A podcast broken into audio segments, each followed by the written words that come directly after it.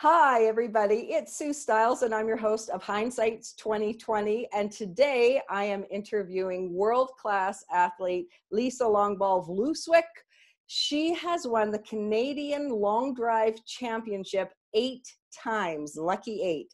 And Lisa, you have a lot of credits of firsts to your name first pregnant athlete, first um, driving a ball more than 350 yards in a, in a competition first um, backflip on ESPN. Um, I mean, you have a lot of kudos. I don't have time for the interview to go over all your stuff, but long drive. Um, maybe you can just tell us all, like, how did you find out about it or get into that sport? Well, it was kind of funny because I find that golf is a key business networking skill. A lot of people do a lot of business on the golf course, and of course, people do business people they know, like, and trust. So, I was uh, my husband had just graduated from university in engineering, and he was being invited out to corporate and charity golf tournaments. And so he dragged me out uh, out to the local munis wherever we could afford to get on and play. And I started falling in love with it. And then actually, back in 1999, the LPGA came to Calgary, uh, and it only comes every 10 years. One of the four majors at the time on on uh, the LPGA tour called the Du Classic. And so I volunteered.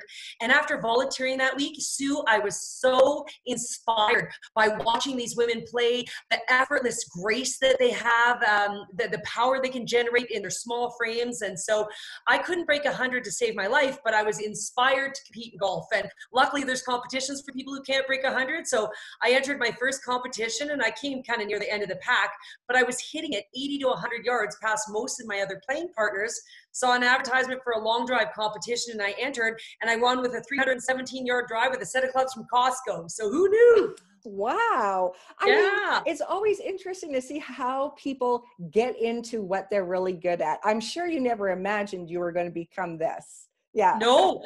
If you told me 15 years ago this is what I'd be doing for a living, I would have thought you were crazy. I, I never saw this as my path, yet now has absolutely become my passion. Wow. Well, um, hindsight 2020 came about because I know there's lots of wisdom if we could only get together and share it more often. And I always like to start off asking my guests about the best way that they've come across getting clients or business. Mm. You know, at your level, could you share what has worked the best for you with whatever that is for clients and business for you? Absolutely. Well, my business looks a little different than many people's business in the way that, um, as a keynote speaker and a corporate and charity golf tournament entertainer, um, I'm, I'm event based. And so I have found my single best uh, marketing or best business advice that I could give that way has been word of mouth. I have gotten um, the most clients uh, and the best clients from from truly just doing a spectacular job of every single event I do, giving it my 110%. And then those clients tend to be referring me after my events and you get a lot of um, online like referrals and testimonies too don't is that part of your process? Absolutely. So i think that that's a key too that i think when you know that you've you've given your 110% and you've knocked it out of the park for a client ask for that testimonial. Usually they are so thrilled with what you've done with the event they are more than happy to provide that for you. Um, also give them a framework or some examples of some testimonials so that they have a sense of of what to write so that you you know what what what points would be helpful to a future client client. And uh, I, I, then I would post those on my, my website, or sometimes when I ask for requests for proposals, I will use some of those testimonials when I when I give my my proposal back to to show uh, other clients that have been uh, in similar industries that have been thrilled with my work. And again, that that that really comes from that word of mouth uh, part of it. And I also think that it's important to uh, to be sharing that on Facebook or Facebook, social media, you know, Instagram, Twitter, using your social media accounts um, to, to show you, like not just saying you're great, but use a video, have a client or customer say what a great job you've done, or, or even ask for them, even a LinkedIn rec- recommendation. Those all go a long way, and that's all word of mouth advertising.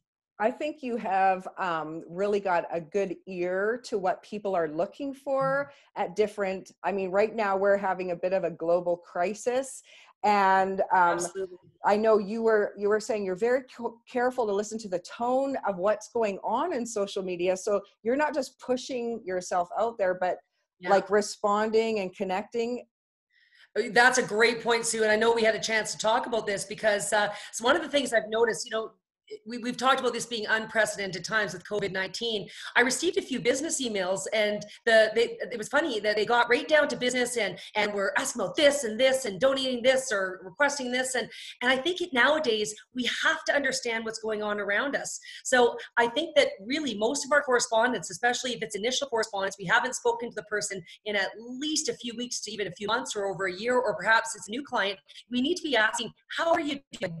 How's your um, and i think that we, we that has to be part of our new business dialogue because things are so different now and by doing that i think that shows a, a genuine interest in your customer which you have but you show that by actually asking them how they're doing and not necessarily at this time getting straight down to business yeah, so true. But we're so Canadian, and people often don't feel comfortable asking for testimonials. They don't feel comfortable um, do you know working on social media and you eh, you know if anyone if you're not sure just go onto lisa's facebook page. It's just that engagement and back and forth and you're very natural and always um, interesting to watch.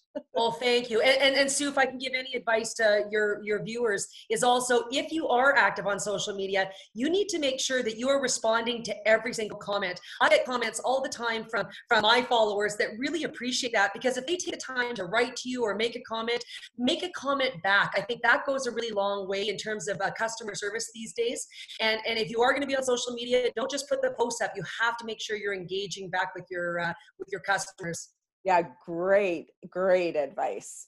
Um, so you were talking about you get lots of business, well, all your business from word of mouth.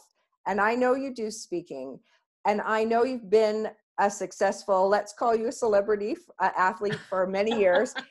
Um, and last year, you spoke, you, you said you did one of your hardest speeches ever.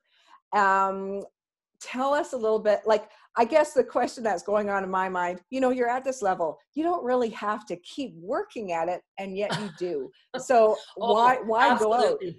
So that's uh, the, the, so what Sue is referring to is uh, uh, whatever industry you're you're, in. Um, I think the the very toughest group to talk to are people from your own industry because they know the terminology, the language back and forth. They know the pain points. So when you're talking to people from your industry, you can't just fake it till you make it. You better know your stuff inside and out. And so as a professional speaker, I'm a member of an association called the Canadian Association of Professional Speakers, CAPS, and I was asked to be the keynote speaker at their annual conference this past December.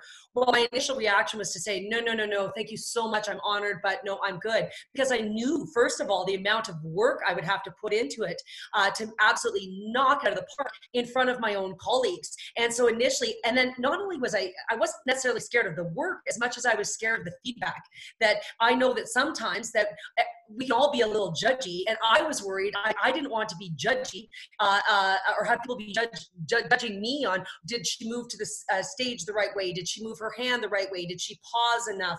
And so I was terrified and, and I was so close to saying no, but I said yes and I prepared. I worked my tail off.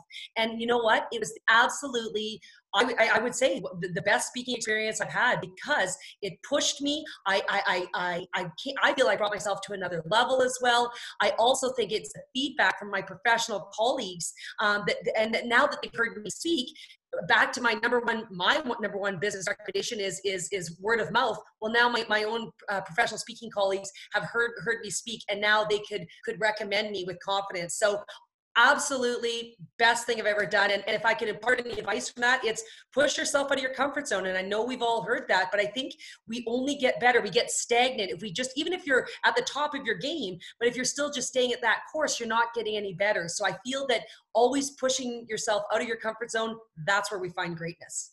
Well, you're a very type A personality. You know, lots of energy. it comes through no matter where someone is seeing you.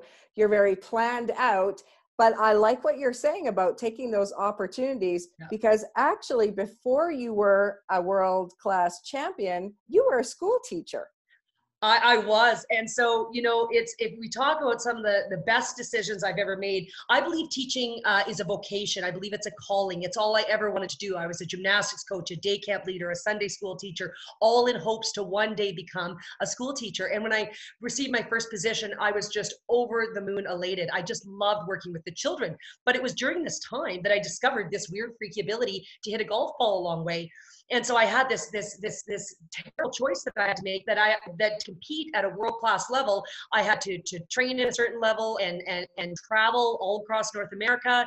And so i i either had to quit competing so i could follow my love of teaching or resign my school teaching position to to try to follow this dream of, of, of winning a world long drive championships.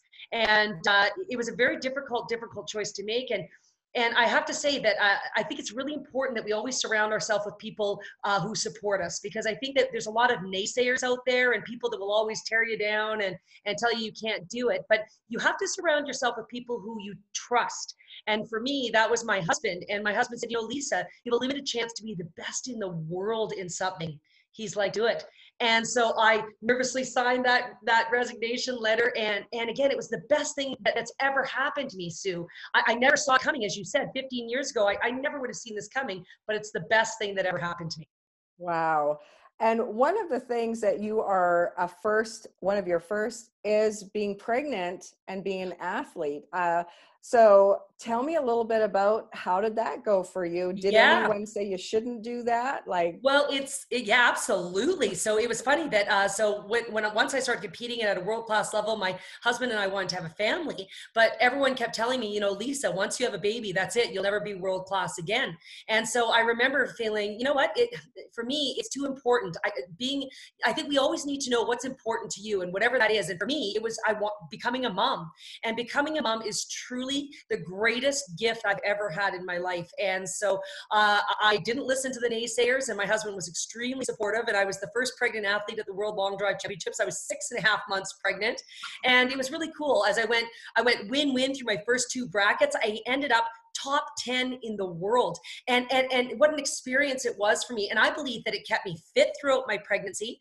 Um, it helped me push myself, challenge, challenge my limits. Of course, I, I was uh, in contact always with my medical professionals uh, who were, who were on top of it. They just told me no backflips. I just didn't do any of backflips when I was pregnant, but I came top 10 in the world. And then after having a child, I finished second the, in the world by three yards to a five-time world long drive champion. So uh, again, becoming a mom didn't hold me back in any way, shape, or form. Wow, wow. Did you hear Katy Perry's just announced she's pregnant? Oh, I have not. Well, yeah. that's exciting. Yeah, she just announced, and one of her cravings is Tabasco, which is why I heard about it. I always talk about Tabasco. So I do like Tabasco on my eggs. one day uh, you and i were at a meeting and um, i've told you i thought this i was very impressed with this but that it was an early morning meeting. We got there and you said to me gosh you know i've been up for two hours already because i had to do my workout before this. And inside my mind i was like oh my gosh are you kidding? It was a saturday morning you know to me i'm like sleeping in as much as i can. And yeah. you're up working out can you just share a bit of that mindset or yeah. how do you get the discipline to uh, to be at such a high level internally well, I think that it comes down to what your goals are and so how serious and committed you are to your goals. So, one of my goals is I want to win the World Long Drive Championships. Well, I'm a 40 something year old mom that competes against 20 year old girls uh, uh, that are spectacular. And so, if I want to be competitive and if I truly am committed to trying to win a world title, then I've got to put the work in. And so, I be uh, we, we had, our meeting at 9 a.m. Well, I had to get up at 5:55 that morning to get my workout in before going to that meeting because once my day starts, and I'm sure many of your viewers would attest that we just there, there doesn't ever seem to be enough hours in the day. So for me, I find the best workout time is first thing in the morning before anyone else is up, and and get that workout in because if I'm serious about it, then I've got to put uh, my money where my mouth is.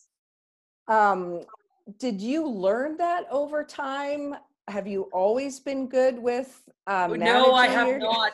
yeah no i haven't. And so it's funny I, I kind of i think i think the greatest lessons we ever have we don't actually in my opinion learn from our successes we learn from our failures. And i remember having a disappointing um, uh, appearance at a world long drive championships was not happy with my performance. And what had happened was because i wear so many hats so I, am a keynote speaker i'm a golf entertainer corporate and charity golf tournaments i own my own, own golf school for women in both canada and the us i'm also a golf journalist. Oh and that's right and a mom. And so with all those wearing all those hats, what I had let slide at some point in time was uh, were my workouts, and because of that, my my performance suffered. So I, again, you don't need to work out, but it depends on what your goals are. My goal was to win the World Long Drive Championship. Then if I'm committed to that, then I've got to put the work in. And I, I realized that after I had had my failure. I just realized, you know, world class athlete takes world class habits. Absolutely, you know, it's no that world class mindset.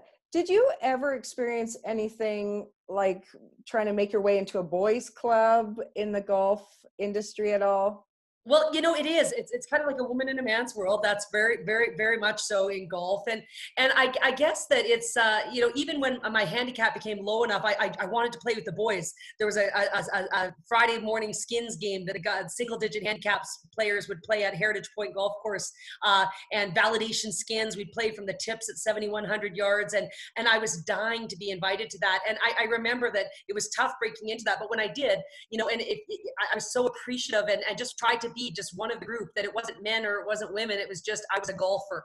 And i think that's where it finally came to that point. And that that falls on me too sometimes. I think sometimes you know we can always we put gender up there but if sometimes it just has to be you have to consider yourself.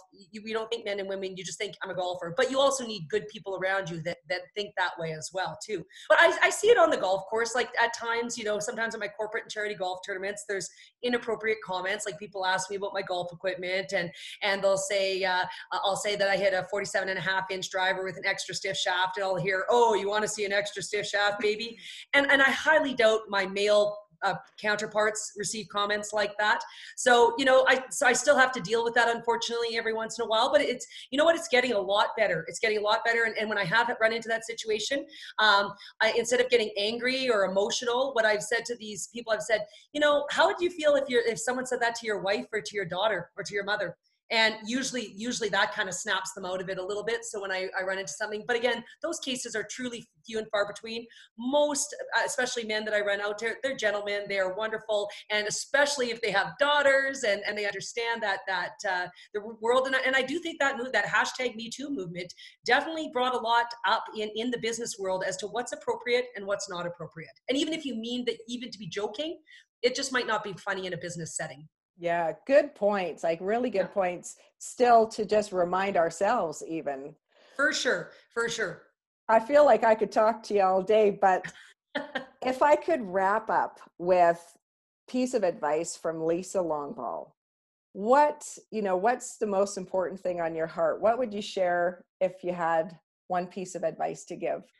You know, if I only had one piece of advice to give, it would absolutely be follow your passion. That i believe that we we you have to follow what's going to make you happy and what's going to what's in your heart. Because for me here all i ever wanted to do was be an elementary school teacher. And i was this close to not taking that left hand turn to taking that opportunity to to to try to become a world long drive champion which has morphed into you know uh, i endorsed several brands and and running my own golf school. That that left hand turn wouldn't have happened had i not entertained the idea. And because many business people and success business people are type A personalities. They they have a plan, they have a route, and they follow it. We have to always be open to follow our passions and take that left hand turn because we have no idea where that may lead. And it might be the best thing that ever happened to you because it sure was for me. So true. Lisa, if people want to find you, what is the best way to connect? Uh, definitely my website, which is www.lisalongball.com. I'm also on social media at uh, with my, my handles are at Lisa Longball on Twitter and Instagram, and also Facebook as well, uh, page at uh, Lisa Longball. So would love to connect with anyone, and if they have any questions or follow up, or if I can help uh, in any way, help them get in into golf to find it uh, to help with their business networking or or just even a, a wonderful leisure activity, I'd be happy to point you in the right direction. Oh, you're so fun to be around. I enjoy your social media all the time. And thank you so much for taking the time out today on Hindsight's 2020. For today, that is a wrap. Hope you enjoyed that and connect with Lisa at your leisure. Thank you. Bye for Thank now. You.